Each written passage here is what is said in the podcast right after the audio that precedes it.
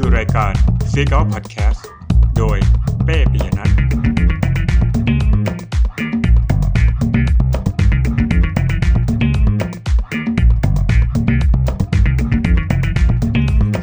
พบกันอีกครั้งกับรายการ Signal Podcast เอพิโซดที่สามสิบเอ็ด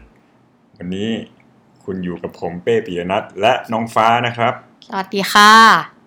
ครับผมวันนี้เราจะมาคุยกันในเรื่อง driverless car หรือว่ารถยนต์ไร้คนขับบางคนก็เรียกว่า self driving car หรือว่ารถยนต์ขับเองโอเคนะฮะโดยที่เราจะหยิบยกเนี่ยเนื้อหาเกี่ยวกับรถยนต์ไร้คนขับเนี่ยจากหนังสือเรื่อง Hello World นะครับ How to be human in the age of the machine ของ Hannah Fry Hannah Fry นะครับเป็นนักคณิตศาสตร์เขาก็จะมีความรู้ที่เกี่ยวกับแน่นอนแล้วคณิตศาสตร์แล้วก็หนังสือเล่มนี้ทั้งเล่มเนี่ยส่วนใหญ่จะเล่าว่าระบบอัลกอริทึมมันทำงานยังไงสำหรับคนนอกวงการอย่างเช่นผมเพราะผมเป็นนักปรัชญาใช่ไหมอยู่ในมนุษยศาสตร์เราจะไปรู้ได้ไงว่าเขาเขียนโค้ดอัลกอริทึมเป็นยังไงก็ไม่ได้มีเทคนิคอะไรมากอย่างน้อยก็เล่าเชิงนั้นแล้วมันน่าสนใจยังไงคะรถยนต์ไร้คนขับรถยนต์ไร้คนขับก็เป็นหนึ่งในสิ่งที่เทคโนโลยีในปัจจุบันที่หลายคนก็ให้ความสนใจนะเพราะมันก็เป็น เอ ไอ เป็น machine learning นะที่เราเชื่อว่ามันจะสามารถตัดสินใจได้เองบ่งชี้วัตถุอะไรเงี้ยแต่เดี๋ยวก่อนก่อนจะไปถึงนั้นน่ะขอพูดตรงนี้นิดนึงว่าหนังสือเล่มนี้มันดีตรงไหนคือหนังสือเล่มนี้มันเป็นหนังสือที่เขียนโดยนักคณิตศาสตร์นะครับแต่มันชื่อมันคือ Hello World แล้วมันก็มีชื่อต่อว่า How to be human in the age of the machine ก็คือว่ามันไม่ใช่หนังสือเชิงเอ่อ hard science เออไม่ใช่วิทยาศาสตร์เพียวแบบพูดแต่เทคนิคอะไรเงี้ยมันเน้นทั่วไปอ่านด้วยซ้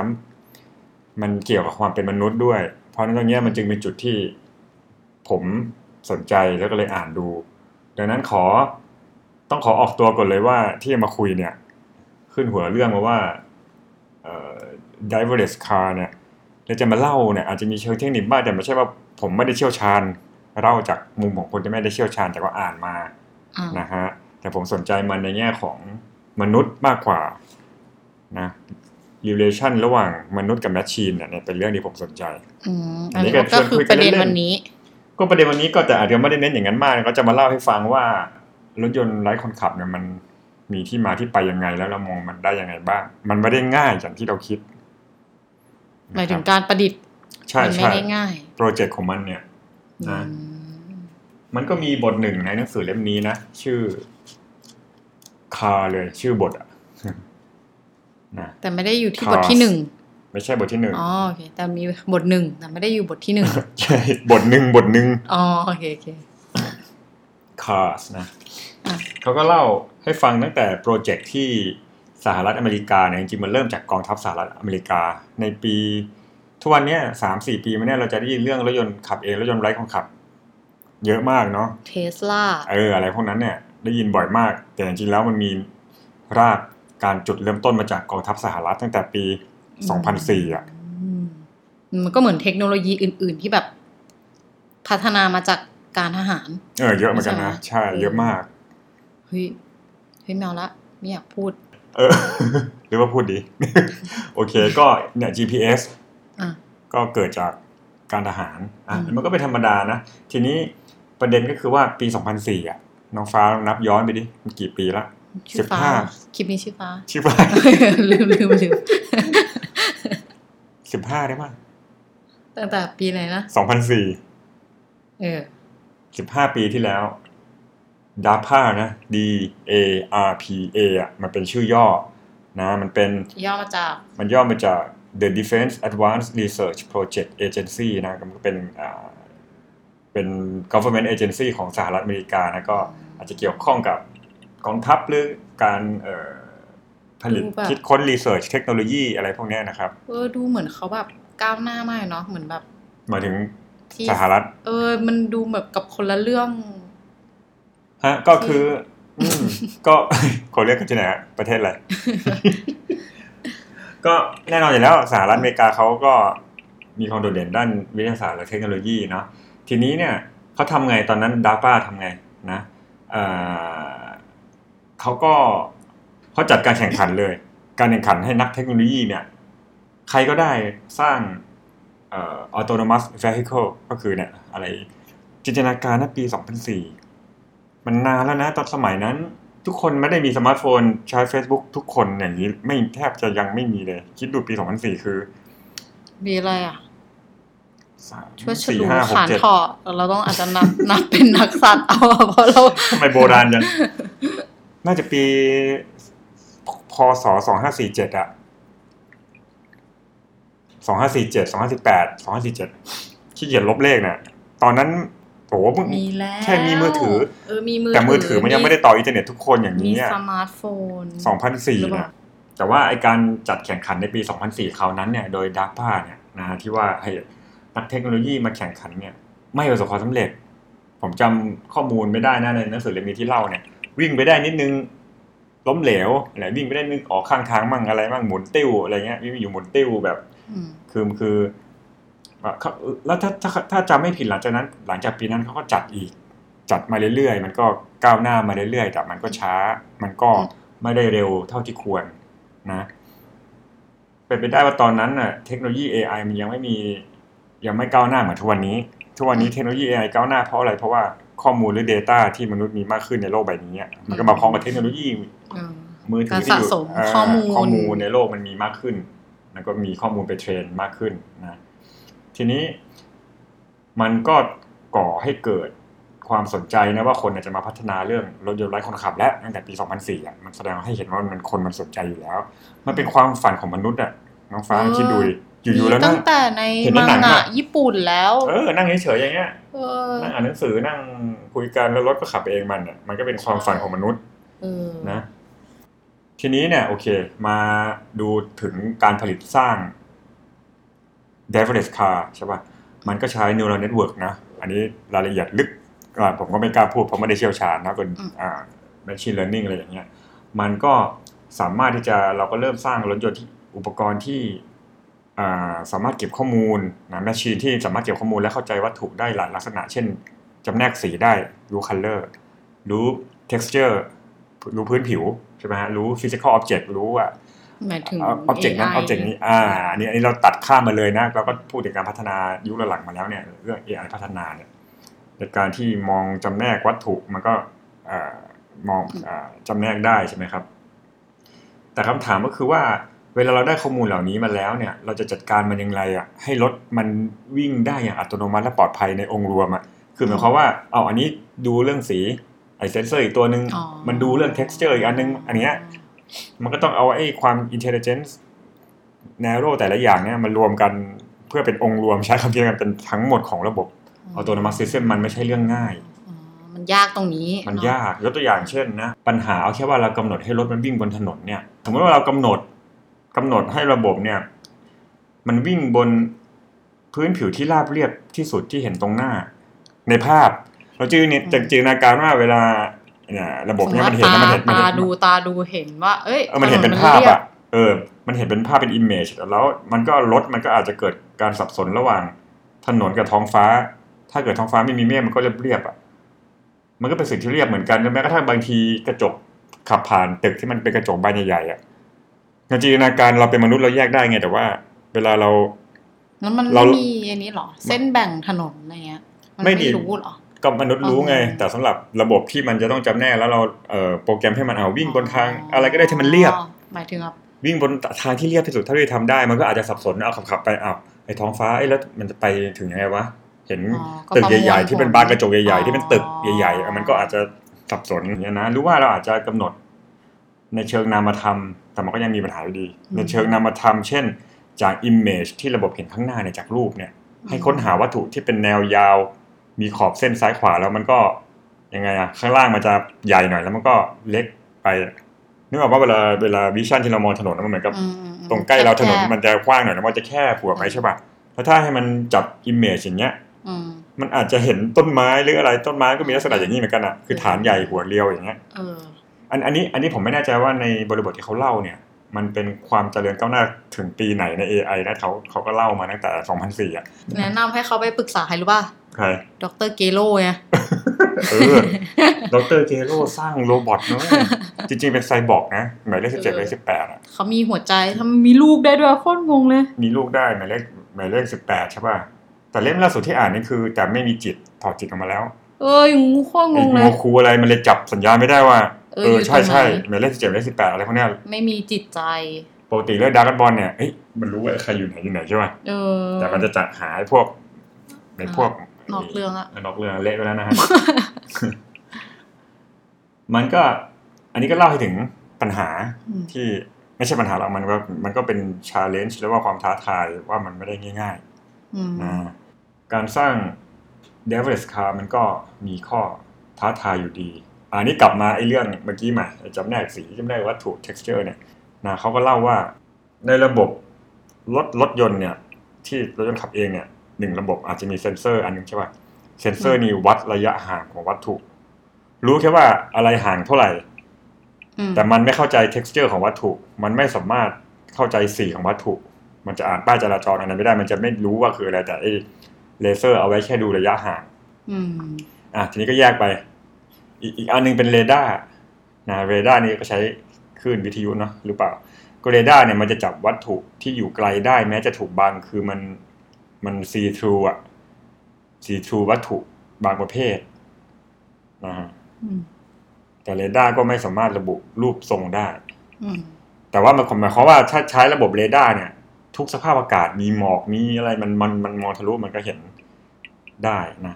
เลเซอร์เอาไว้วัดระยะห่างเรดาร์เอาไว้มองจับวัตถุที่อยู่ไกลแม้จะถูกบังแล้วก็มีคาเมร่าอันนี้กล้องแล้วไว้เหมือนแบบบันทึกภาพเงี้ยหรอก็จำแนกวัตถุอันนี้ง่ายเพราะว่าเหมือนกับโอ้เหมือน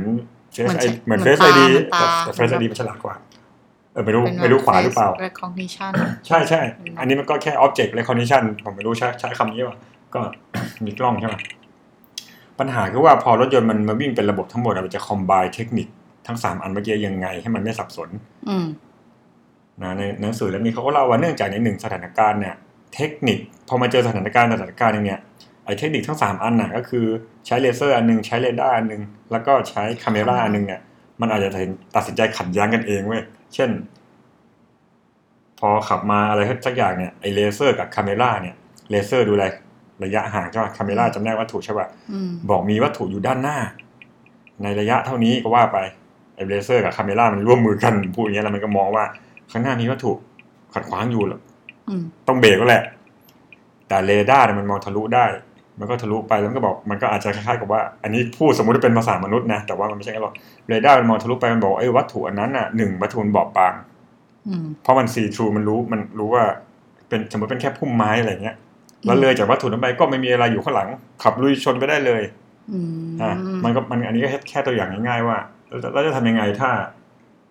ถ้าองค์ย่อยในองค์รวมทั้งหมดของรถมันตัดสินใจคนละอย่างกันเนี่ยแล้วถ้ามันฉุกเฉินคนนี้แล้วมันจะไปรู้ได้ไงอ่ะที่พูดมาทั้งหมดเนี่ยเรากำลังบอกว่าเป็น fully automation เนี่ยคือมนุษย์นั่งเฉยๆนะก็เป็นเรื่องนึงนอกจากนี้ยังมีปัญหาเรื่อง จี พี เอส อีกไม่ว่าทุกวันนี้ จี พี เอส จะแม่นยำแค่ไหนนะมันก็ไม่ได้แม่นยำ ร้อยเปอร์เซ็นต์ ในระยะหนึ่งเมตรสองเมตรสามเมตรเนี่ยบางทีมันก็ไม่ได้แม่นแบบเป๊ะแต่แต่แต่ก็ได้ยินมาได้ยินมาเหมือนกันว่าหลังๆมันก็เริ่มแม่นมากแล้วนะครับโอเคก็เป็นเรื่องที่เขาก็เล่ามาอย่างนี้อ่ะทีนี้เราตัดข้ามไปคุยเรื่องอื่นมีโปรเฟสเซอร์เกี่ยวข้องกับโรบอติกส์นะฮะ Professor of Robotics นะของ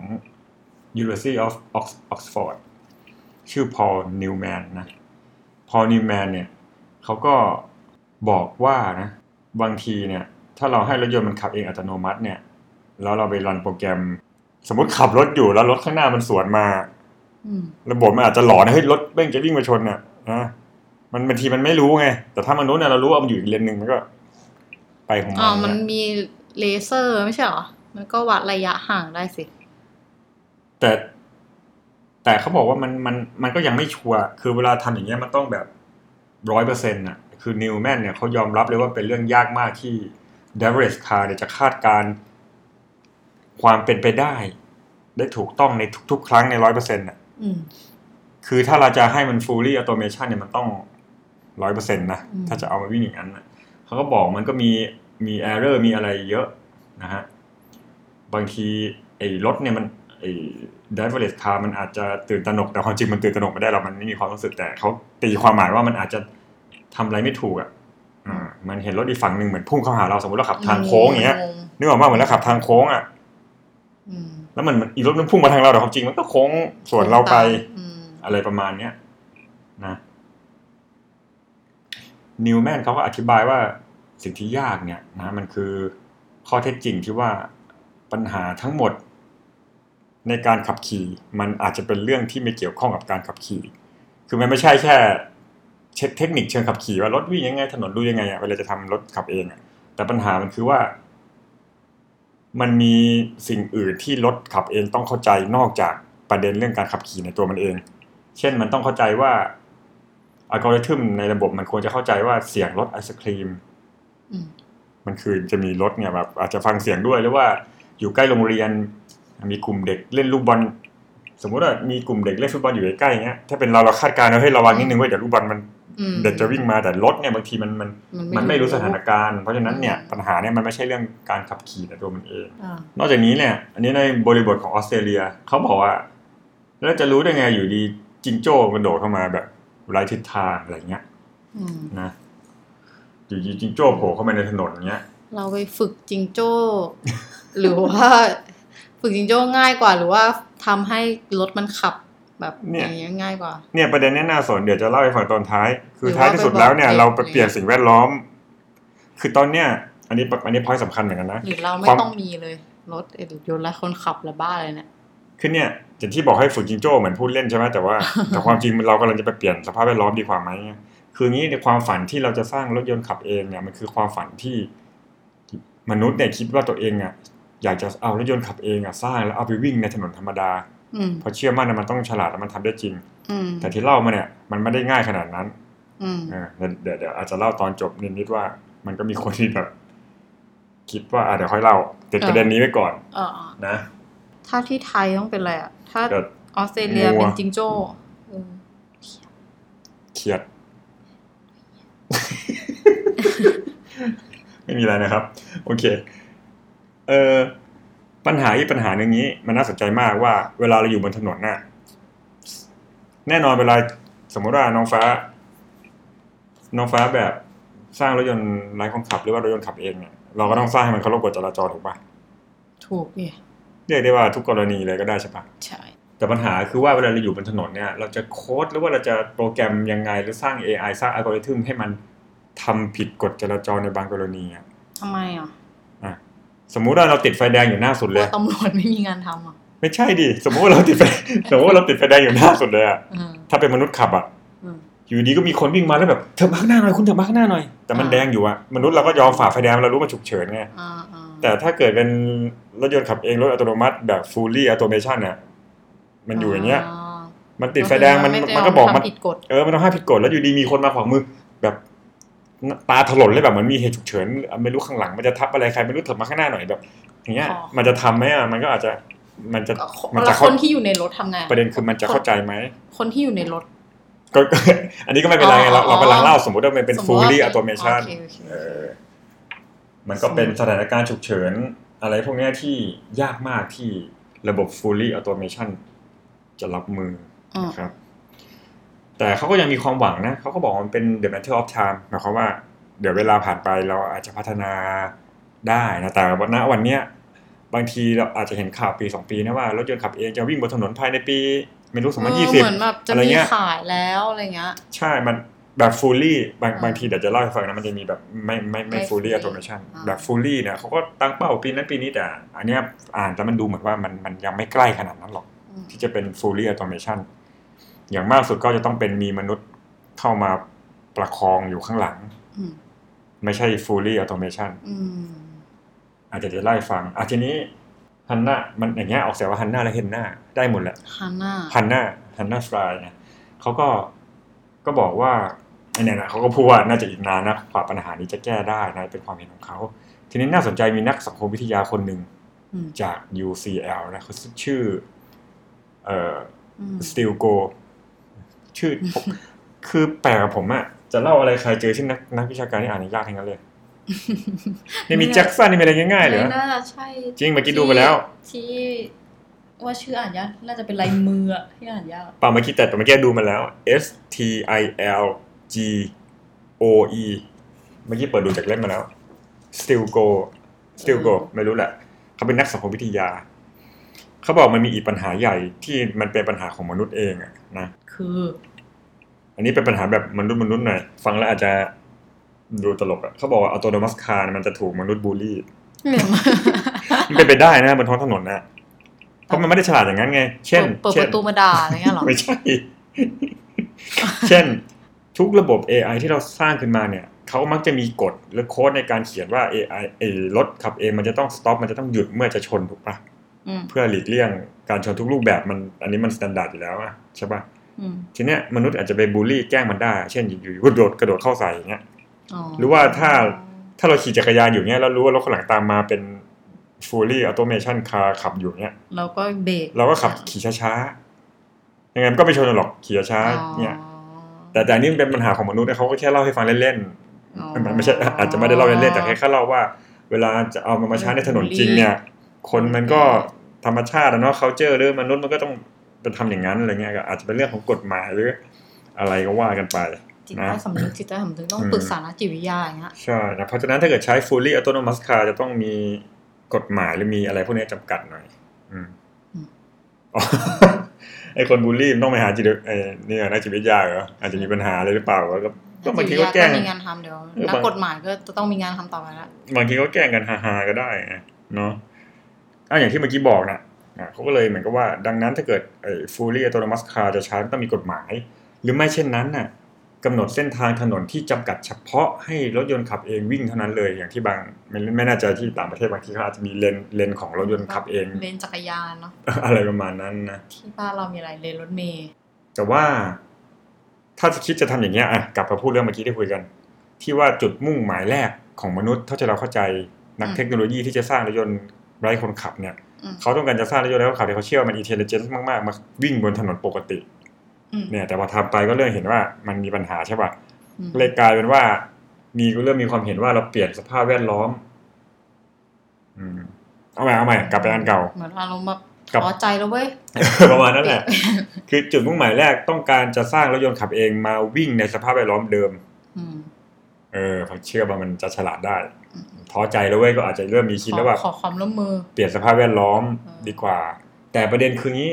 ถ้าเราเปลี่ยนสภาพแวดล้อมนิยามว่ารถยนต์ขับเองอัตโนมัติอะไรพวกนี้มันจะใช้ได้จริงหรือเปล่าล่ะเพราะว่ามันก็เหมือนกับนิยามของการที่บอกว่ารถยนต์มันขับเองรถยนต์มันไร้คนขับรถยนต์มันอัตโนมัติมันดูอ่อนไปอ่ะเพราะมันไม่ได้ฉลาดแล้วมาขับเองเลือกภายใต้สถานการณ์ที่ตัดสินใจได้อย่างชาญฉลาดแต่ว่าสุดท้ายแล้วเราก็แค่เปลี่ยนสภาพแวดล้อมให้มันไปวิ่งได้สบายๆของมันนึกนึกออกใช่ไหมฮะคือคือมันทำอย่างนี้ปุ๊บมันก็มันไม่ใช่ว่าไม่ดีมันมันดูจะไปทางนั้นแหละแต่ก็ก็ไม่แน่นะทีนี้อ่ะอันนี้เดี๋ยวไปอีกนิดนึงมันก็มีข้ามเรื่องมาตรงนี้หน่อยมันก็เป็นไอ้ fully autonomous car เลยเป็นเรื่องยาก fully คืออะไรคนไม่ต้องทำอะไรเลยนั่งหลับตานั่งสมาธินั่งเตรียมการประชุมระหว่างนั่งเตรียมการประชุมนั่งเตรียมการประชุมกินส้มจิบกาแฟอะไรก็ทำไปเขาก็เลยมีการเอ่อมีการคิดกันมาเรื่องของเอ่อ driver assistant technology มันเป็นเรื่อง assistant ละมันไม่ใช่ fully autonomous มันมันก็มนุษย์มนุษย์กับระบบเนี่ยมันก็มีมนุษย์เข้ามามีส่วน มนุษย์เข้ามามีส่วนในระบบมันก็มีห้า level level ศูนย์ก็คือ no automation อันนี้ก็คือก็มนุษย์ขับเหมือนเดิมเหมือนทุกวันนี้ level หนึ่งก็ feet off ไม่รู้เขาว่าอย่างเงี้ยไม่ต้องใช้เท้าlevel สอง hands off ไม่ต้องใช้มือซึ่งซึ่งถ้าผมเข้าใจก็ไม่ต้องใช้ทั้งเท้าแล้วไม่ต้องใช้ทั้งมือ level level สามก็คือ eyes off ซึ่งมันก็ไล่จากเมื่อกี้ก็ไม่ต้องใช้ทั้งเท้าไม่ต้องใช้ทั้งมือแล้วไม่ต้องใช้ทั้งตาด้วยไม่ต้องมองถนนด้วยคือถ้าเป็น level หนึ่ง level สองอะไรตาต้องมองถนนอยู่ใช่ป่ะ level ที่สี่ brain off อันนี้คือไม่ต้องคิดไม่ต้องอะไรเลยนอนเล่นหรือว่าปล่อยชิลนิดนึง level ที่ห้าคือ the fully automation คือก็คือทุกอย่างออฟหมดนะแต่ Hannah Fry เนี่ยเขาก็พูดสิ่งที่น่าสนใจผมก็เห็นด้วยนะบอกว่า การที่เราปล่อยให้ระบบออโตเมชันมาทำงานแทนเรามากเกินไปเนี่ยแม้ว่ามันจะทำได้มันจะทำให้เราขาดสกิลในการบังคับรถหรือบังคับจริงๆเทียบกับเครื่องบินก็ได้เครื่องบินทุกวันนี้มีระบบออโต้ไพลอตใช่ป่ะซึ่งน่าโอเคนั่นก็เป็นอีกเรื่องหนึ่งเนาะโดยความปลอดภัยคือแน่นอนระบบออโต้มันปลอดภัยอยู่แล้วแต่ว่านักบินก็ต้องเทรนในสถานการณ์ฉุกเฉินนะกลับมาเรื่องรถยนต์เนี่ยแม้ว่าวันนึงเนี่ยมันจะค่อนข้างจะอัตโนมัติมากแล้วอาจจะเรียกได้ว่าหลับตาได้แล้ว eyes off อะไรนี่อันนี้อันนี้สมมุติแต่ถ้ามนุษย์ไม่ฝึกสกิลเองเลยอ่ะเหมือนเราเหมือนเราปล่อยให้รถยนต์มันตัดสินใจแทนเราหมดเลยอ่ะแล้วถ้ามันเกิดเหตุการณ์ฉุกเฉินขึ้นมาเราจะขาดสกิลในการตัดสินใจนะวินาทีที่ฉุกเฉินลองจินตนาการนะอย่างเราเนี่ยน้องฟ้ากับผมเนี่ยขับรถเป็นนั่งรถธรรมดาทั่วไปเราโตมาอย่างนี้ไงสมมุติว่าอีกสักห้าสิบปีร้อยปีข้างหน้าเด็กเกิดมาไม่ต้องไม่รู้อีกกี่ปีไม่รู้อีกยี่สิบปีแล้วกันไม่ต้องขับรถเป็นแล้วเนี่ยมันระบบมันค่อนข้างอัตโนมัติอัตโนมัติแต่ก็อาจจะไม่ได้อัตโนมัติที่แม่นยำ ร้อยเปอร์เซ็นต์ น่ะมันยังก็มีความเสี่ยงอยู่บ้างแล้วถ้ามันเกิดอะไรฉุกเฉินขึ้นมามันคิดถึงคนเจเนเรชั่นใหม่ก็ไม่ไม่มีสกิลอันนี้ไงเหมือนเครื่องซิมูเลชันของนักบินน่ะก็ให้เด็กไปแทนอาจจะมีคนแบบอาชีพผลิตแอปอันนี้ขึ้นมาเออถ้าถ้าเอ๊ะแต่อันนี้มันก็อันนี้ไอไอซิมูเลชันก็มีปัญหาอีกเหมือนกันนะเคยเคยดูหนังเรื่องกัปตันนั่นนี่วะซาลี่อ่ะออกเสียงไงเออซาลี่เออคือพอให้นักบินคนอื่นทำในซิมูเลชันมันไม่เหมือนกับเราอยู่ในเหตุการณ์จริงนะคือเพราะว่าคือแน่นอนมันก็ดีเอาไว้ซ้อมอ่ะแต่ว่าอันอันนี้อันนี้ก็ถกเถียงอันนี้ก็ถกเถียงได้นะครับเนี่ยเขาก็บอกมันคนคนจะไม่ชินกับทักษะแบบแมนนวลหรือว่าอะไรที่ต้องทำเองตรงนี้ความจริงเป็นประเด็นที่ผมคิดอยู่ด้วยว่าคือเนี่ยมันเป็นการที่เราจะความตึงแย้งหรือ tension ระหว่างความเป็นเอเจนซี่และเป็นผู้กระทำการผู้ take action ระหว่างมนุษย์กับ เอ ไอ มนุษย์กับเทคโนโลยีมันมีแนวโน้มว่าในอนาคตไม่ใช่แค่รถยนต์ไร้คนขับหรอกนะฮะเราจะปล่อยให้ทุกสิ่งทุกอย่างตัดสินใจแทนเรานะแล้วเราก็จะตัดสินใจเองน้อยลงเหมือนเราขี้เกียจสมองเราขี้เกียจอ่ะบางทีเราก็ไปเชื่อระบบให้ตัดสินใจแทนเรามากเกินไปอย่างวันก่อนอ่ะผมทะเลาะกับคนคนนึงอ่ะผมไปเชื่อแผนที่ไงเชื่อ Google Map อีกคนนึงเขาเคยไปก็เชื่อเซนส์เขาเนี่ยเนี่ยมันแสดงให้เห็นถึงปัญหาว่าผมเนี่ยปล่อยให้เทคโนโลยีอ่ะครอบอำนาจมี authority ในการกำหนดทุกอย่างผมก็เชื่อมันอย่าง ร้อยเปอร์เซ็นต์ แล้วก็ผมก็ทะเลาะกับคนอีกคนนึงจริงๆไม่ได้ทะเลาะหรอกครับแค่เถียงกันนิดหน่อยนะครับนะประเด็นคือสมมุติแม้กระทั่งว่าเราจะมีเนี่ย feet feet off hands off eyes off อะไรที่ว่าเนี่ย level หนึ่ง สอง สามเลยเนี่ยก็คือว่าเป็นไปได้สูงว่าในในปีเร็วปีนี้ปีหน้าสองปีหน้าเร็วๆเนี่ยแน่นอนมันยังไม่ fully automation หรอกรถยนต์ที่รถยนต์ autonomous ที่ผลิตมาขายเนี่ยมนุษย์ยังต้องนั่งหลังพวงมาลัยอืมแต่อาจจะต้องอาจจะละสายตาได้บ้างหรืออาจจะอะไรแล้วแต่กฎหมายด้วยแต่ว่าพอมีอะไรฉุกเฉินเนี่ยเราต้องมันจะมีอะลามเตือนอืมอาจจะมีเซ็นเซอร์แล้วก็ตืดๆๆไงหน้ามองถนนแต่เห็นหน้าไฟล์ผู้เขียนเนี่ยเขาบอกว่าอันนั้นน่าจะเป็นปัญหาอยู่ดีเพราะว่ามนุษย์เนี่ยไม่สามารถที่จะ adjust perception ของตัวเองได้อย่างทันท่วงทีหรอกเออใช่จริงนาการเนี่ยนั่งก้มหน้าก้มตาอ่านหนังสือแล้วอยู่ดีอะไรเตือนแล้วเงยเงยหน้าขึ้นมาแล้วปะสายตามันต่อให้เป็นมนุษย์ตัดสินใจไม่ทันต่อให้เป็นมนุษย์ที่ไหนก็เถอะมันตัดสินใจคิดไม่ทันไม่ทันใช่ในวินาทีนั้นๆนะอันเนี้ยที่เล่ามาทั้งหมดเนี่ยก็เป็นประเด็นเรื่อง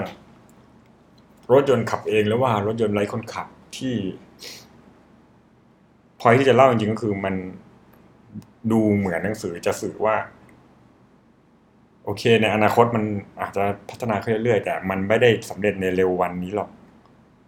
ผมคิดเองนะคิดเอาผมได้ข่าวมานานมากแล้วว่าเอ้ยจะสำเร็จสำเร็จเอามันยากเหรอมันดูเหมือนแบบคนเราผลิตเครื่องบินจรวดมิสไซล์มันดูแบบง่ายมากทำไมทำรถยนต์ไร้คนขับมันทำไมมันดูแบบโอ้ดูยากอะไรขนาดนั้นวะมันอาจจะเพราะว่ามันเป็นสิ่งที่สร้างขึ้นมาวิ่งบนถนนจริงที่มีคนแล้ว